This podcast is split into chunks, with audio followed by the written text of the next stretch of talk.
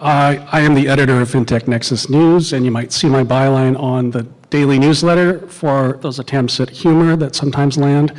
Um, always appreciate feedback on our newsletters. And so I'm, I'm thrilled to be hosting this session. Uh, similar to your position, um, lending to underbanked has always been something I've been interested in, d- dating back to when I was editor at Bankless Times back in 2012. So this is wow, it's been uh, almost a dozen years now. And uh, just a reminder, when the QR code comes up, comes up on the screen, that links to the Q&A app where you can scan and then submit questions for the end of the session. So we'll save some time for that. So Andrew, why don't you introduce yourself and, and tell me a bit about the story of Arcadia? Well, thank you. Thank you for having us and for all the standers in the back. There's plenty of seats up front if you want to come on down. Um, Arcadia's roots really emanate from insurance. Uh, so many years ago, uh, we helped create the first U.S. corporate vehicle at Lloyd's of London. And our chief underwriter, Brent Clark, uh, formerly came from the insurance world.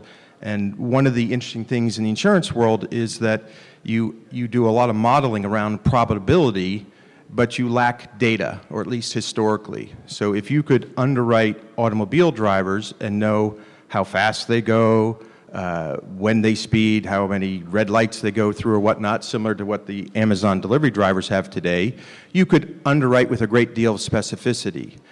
But in the insurance world, you don't have that. And often, as we think about underbanked as an example, it's similar in that it's under data. And that's the reality of what you have to deal with anytime you're going to enter an arrangement uh, whereby you're extending credit to them.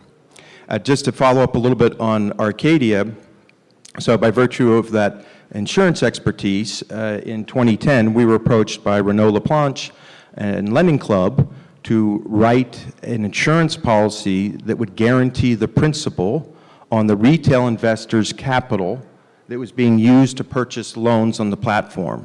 So at the point in time that Renault approached us, they had more borrower demand than investor capital. So they thought with an insurance policy that would bring on more investor capital, even out the scales, and increase throughput or originations. So uh, we said no, we couldn't do that for a myriad of reasons, but that we could create the very first fund focused at that point in time exclusively on buying loans originated by Lending Club, and where we would enhance our investors' return by using moderate leverage that was provided to us by our friends at Silicon Valley Bank. So that's 2012. We were the very first fund to have a senior credit facility committed entirely to lending club loans at the point in time. And we grew from that point forward uh, in partnership with Lending Club. We were the first and only buyer of uh, loans related to new programs that Lending Club was originating. So that might have included things like their patient finance uh, via their acquisition of Springstone, business loans and other, other ones that they were researching. And, and along that way, we continue to grow our credit facility with Silicon Valley Bank, Wells Fargo. We sponsored the very first rated securitization of Lending Club collateral. And we used our position uh, that was, uh, I guess, hard earned by virtue of the mistakes we made, but, but also very much uh, rewarded by the relationships we built with venture capitalists, obviously with Silicon Valley Bank, with lawyers, investment bankers, and most importantly, entrepreneurs that were in and around what we now call the fintech space, and certainly it wasn't called that when we started, and used all those relationships to expand the portfolio and the fund from Lending Club exclusively uh, to today, we have what we affectionately refer to as north of 20 loan factories. So those are the entities that originate and service the loans uh, or embedded finance. And they run the gamut from uh, companies in Africa like Trade Depot, which I think is the definition of embedded finance, similar to what the CEO of Marqeta said today. That's a business that provides uh, groceries to bodegas, 25,000 customers already, where the groceries have no access to capital in terms of credit. So Trade Depot provides them with a line of credit. We're the balance sheet behind that. Um, Predominantly, though, the work we do is here in the U.S.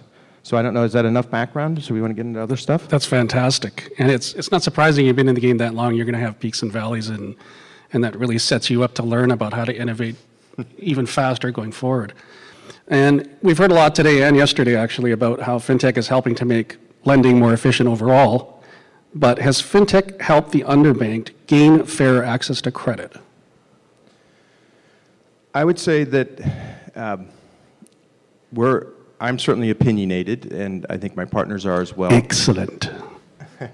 I don't know that I would use the word fairer in relation to anything in financial services. I think financial services are the definition of unfair, and that we have a long, long way to go to correct that. And all one has to do is to look at the, the income generated. So it's not revenue, it's income that the big banks generate from overdraft fees, as an example.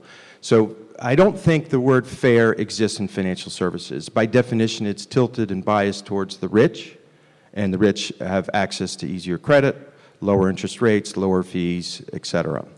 So I would say that, that the positive is that credit is available to a larger population today. And that's largely the result of additional data or additional methodologies that you can employ to come up with a probabilistic analysis that will give you some confidence around how a pool of loans will behave over various economic cycles. Yeah, and that dovetails nicely into the follow up question, which is when lending to underbanked, how much more access is needed to different data sources? Uh, as much data as you can get your hands on. So again, underbanked to me means underdated. And so people often use the term thin files. Uh, we, we do a lot of these programs, and I would say that absent data that's available to you, you really have to employ tertiary modalities, which would include behavioral economics. And I think the behavioral economics are as important as the analytics that you can glean. So yesterday we had our friends at Tricolor win an award uh, as one of the, uh, or the best inclusion lender. Uh, we provided financing to Tricolor many years ago and were refinanced out by Ares and JP Morgan. And the, the hallmark of of that lending activity was they had very little data, traditional data. This, they provide automobile loans. Uh, so you didn't have a FICO that had years of history, therefore the file was thick. It was quite a thin file, but the behavioral economics says that the population that they're focused on is undocumented immigrants, and it's completely legal. They've actually won awards with the Treasury for years. Uh, that population, from a behavioral economic standpoint, is one that uh, does not want to be noticed. It's one that doesn't want to draw attention to itself. So when you think about making repayments uh, or, or, going late on your loan, which draws attention to you, you instinctively don't want to do that. So that combined with the fact that the automobile or the vehicle was likely very important to their work and their income and the family meant that the automobile loans were at the top of the stack in their list of repayments or priority payments. So what we do, John, is, is where we don't have specific data, we look to any other aspects uh, and data that we can find that provide us with insights as to how they might behave in our analysis. So behavioral economics is, you know, it, it cannot be underemphasized. And I would guess that um, with the resurgence of AI talk in being able to make those determinations in, in that process, is that something that's front and center now and it maybe has been for some time? Analytics as a whole in lending and, and in all realms, whether it's uh, lending, insurance, other aspects that result in modeling, I would say that the default is we want things, and maybe particularly men, want to have things be an equation and have it make sense. And so there's a lot of work that gets done around analytics, whether it's in Lending Club or other aspects, where you're constantly tinkering with a scorecard because you think if you make this change, it's going to result in a panacea. Um, the reality is that's not the case. Humans are too complex. Uh, situations, peaks and valleys, or whatever nice words you want to describe, uh, happen in their lives. Uh, we, we provide balance sheet to what is referred to as a buy here, pay here. That's a very thin credit file uh, consumer that's looking for a car loan. And the owner of that business will tell you that roughly one third of, of every customer has some life changing event that's going on loss of job, health issues, divorce, et cetera. So the analytics are absolutely fundamental, and you have to do them, and AI is a component of that. And, and AI is something that's actually been employed in our world for four plus years. Um, we have a program whereby MIT students come to us every January, and I think it was four years ago. We, they're computer science students. We use them, and roughly half, almost half of our team are technologists in analytics, PhD in applied physics, masters in quantum engineering, things like that. You use that information to create some baseline. Then what you rely on is the skill of somebody like Brent Clark, who, who can come in and modify up or down what the baseline analytics are telling you to incorporate the behavioral economics and other aspects. Yeah, it makes total sense. So really, it's, it's a, an influence, not an arbitrator. It's something that you look at in the process, but it's not taking over yet, thankfully.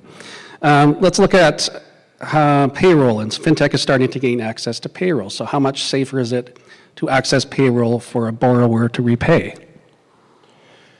So, payroll, payroll ties into another component, uh, which I should have addressed in your earlier question, which is other data you rely on. So, payroll in combination with cash flow are paramount for the thin credit files. So everyone's aware of Plaid and Finicity and other tools that you can use now to access um, cash in, in terms of their bank accounts, if they have them. That's very important in your underwriting model. And then uh, the payroll side is actually, this is again goes back to not using analytical data, but I would say common sense, which at the end of the day, a lot of this is. We helped uh, create a company in 2018 called Workplace Credit. It was focused on providing uh, unsecured consumer loans to, to populations that have low turnover in their jobs.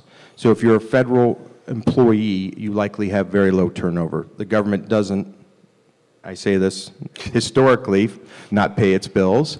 And and there's good pension and other benefits in those programs, so you, you don't tend to leave that job. Uh, certain jobs in hospitals, other things like that, have that same characteristic. So we created a, a loan product targeting that population that was going to specifically offer a lower alternative or lower interest rate than they would have gotten from other lenders because we provided them with the ability to repay us directly via their payroll. So we had to create the software to do that because nobody was doing that. If we fast forward today, John, uh, that company no longer makes the loans because COVID came along and there was plenty of excess cash in the system. So we, we effectively shut down the lending component and focused entirely on the payroll technology, and it's called PayWallet, that allows lenders to provide to their customers the ability to directly pay off their loan or loans via their paycheck. So I think that, in combination with cash, will ultimately uh, equal or supplant even FICO in terms of your lending focused on consumers. We employ MIT's database around uh, cost of living in uh, all parts of the country to essentially, in our consumer lending businesses, model out their actual cash flows and calculate what free cash they really have for their automobile loan and not approve anything that would go above that uh, because that will put them under stress. That's brilliant. Um, as an overarching wrapping question, I guess, um, what can credit unlock for the underbanked? So this may sound funny to some of you. Uh, our motto is making lives better with credit. And credit can, in its simplest uh, form, as an example, we provided loans for fertility treatments. So if, if you take a case like that, which is extreme, you can see the power of that. But if you, if you go down to uh, somebody that's getting their first job and they need a car to get to there, you can make an impactful uh, decision for them in their lives, benefit. And you can use that starting relationship to provide them with education, which is a component where we need to go next now after cash flow and payroll deduction. Education is a big component. So definitionally, credit can unlock all sorts of things, home, home ownership, or other inflection points that are material um, in, in an adult's uh, maturation and even college students' uh, uh, development. Right. Makes total sense. So with our last few minutes, we have some questions on the board, so we can hop on there. And the first is, can you say more about behavioral data? What does it look like? Where do you get it? How do you use it consistently? I would say that, that again, that's common sense. Uh, so you think about the, the population I, just, I described in a tricolor, um, that's incredibly impactful and obvious. Uh, we, uh, other end of the spectrum, we provide financing to a company called Luxury Lease Partners. They're providing leases for people in Ferraris and Lamborghinis who need them. they are uh, cash rich, uh, FICO score poor. So in that context, what you do is you say, okay, what would, what would you have, how would you design the program such that they would be impacted heavily if they didn't make payments? So you, you use that starting point to help structure it. And the way that we designed that program was to uh, transform it from a consumer lease to a business lease, which means you weren't subject to Reg R, and therefore, if they defaulted, you had no duty to return their equity. So if you think about somebody that defaults on their house, if the house gets sold for more, they get their equity back. In this context, where they might have to put up 20% against a $300,000 car, I know it sounds crazy, but they do it. They do it at extreme high volumes. Um, they would forfeit that 60,000. So that reality means that behaviorally, if you were one of these lessees and you were getting into financial trouble, instead of sticking your head under the sand, not making payments and hiding, you'll pick up the phone and work with luxury lease partners to see what you can do to recover your 60,000. Well, you could probably bring back the trunk monkey for that. um, the next is what, is what is one black hole you see in terms of data that is lacking for underbanked populations? Well, there isn't a black hole. Uh, you know, the reality is there, there's more black holes that, than there is data. So, uh, what you have to do if you're willing to do it is to work around the edges there and, and try to build out a probabilistic model uh, and structure things again such that you're dealing with the black holes. So in a thin credit file, you don't have historic data with regard to uh, earnings, uh, employment, repayment if they have credit, and other things like that. So definitionally, you're dealing with a big black hole, and you have to work around it.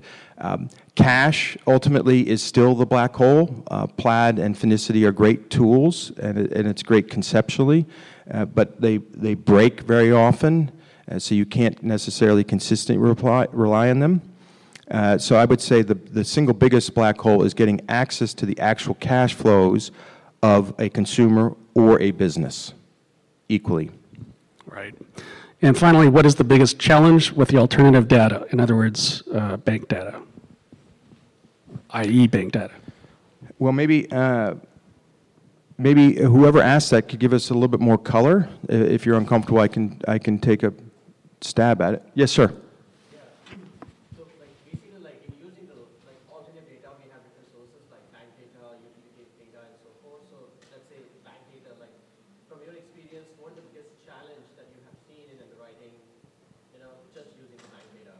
Oh, I mean, the, big, the biggest challenge is, is always that you think you can solve things with technology, you know, which you can. So we, we have uh, a company called Ion, and they're an incredibly innovative uh, lender uh, focused on small businesses that is done through a bank account, which they are, so, and, and their accounting software as well. So it's, a, it's an all-in-one solution.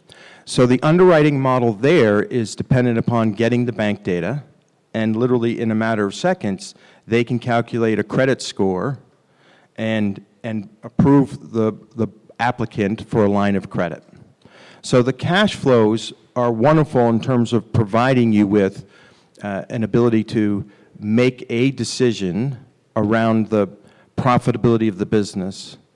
But if you rely on bank data alone and you can't distinguish or pick up certain things, you won't know that that business has one customer or 100 customers.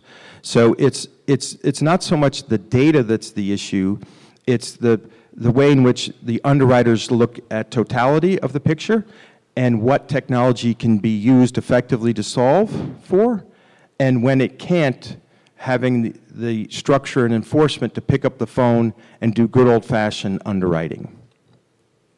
Excellent. And my final rapid fire question is what gives you the most optimism in your space? Well, Nigel said it well yesterday. Uh, who knows if we're in the second inning or the 10th inning? What gives me the most optimism is uh, embedded finance and, and the ability for this tool to allow anybody to get directly to their customer, whether that's a consumer or a business. So the ability for uh, companies to embed finance into their workflow, uh, to me, is incredibly exciting. And it's not that banks don't have a role to play. They absolutely do. But I believe that they're more efficiently designed and set up to be wholesale providers of capital, and that the companies themselves, whether they're specialty lenders, fintechs, or embedded finance, are better at accessing and integrating directly with the customers. So that gets us super energized, and, and I think we're in the earliest days of uh, embedded finance. Fantastic. Well, that was incredibly insightful, and I was really glad to be chosen for this panel. And I want to thank you for your time, and thank you Thank out you. there.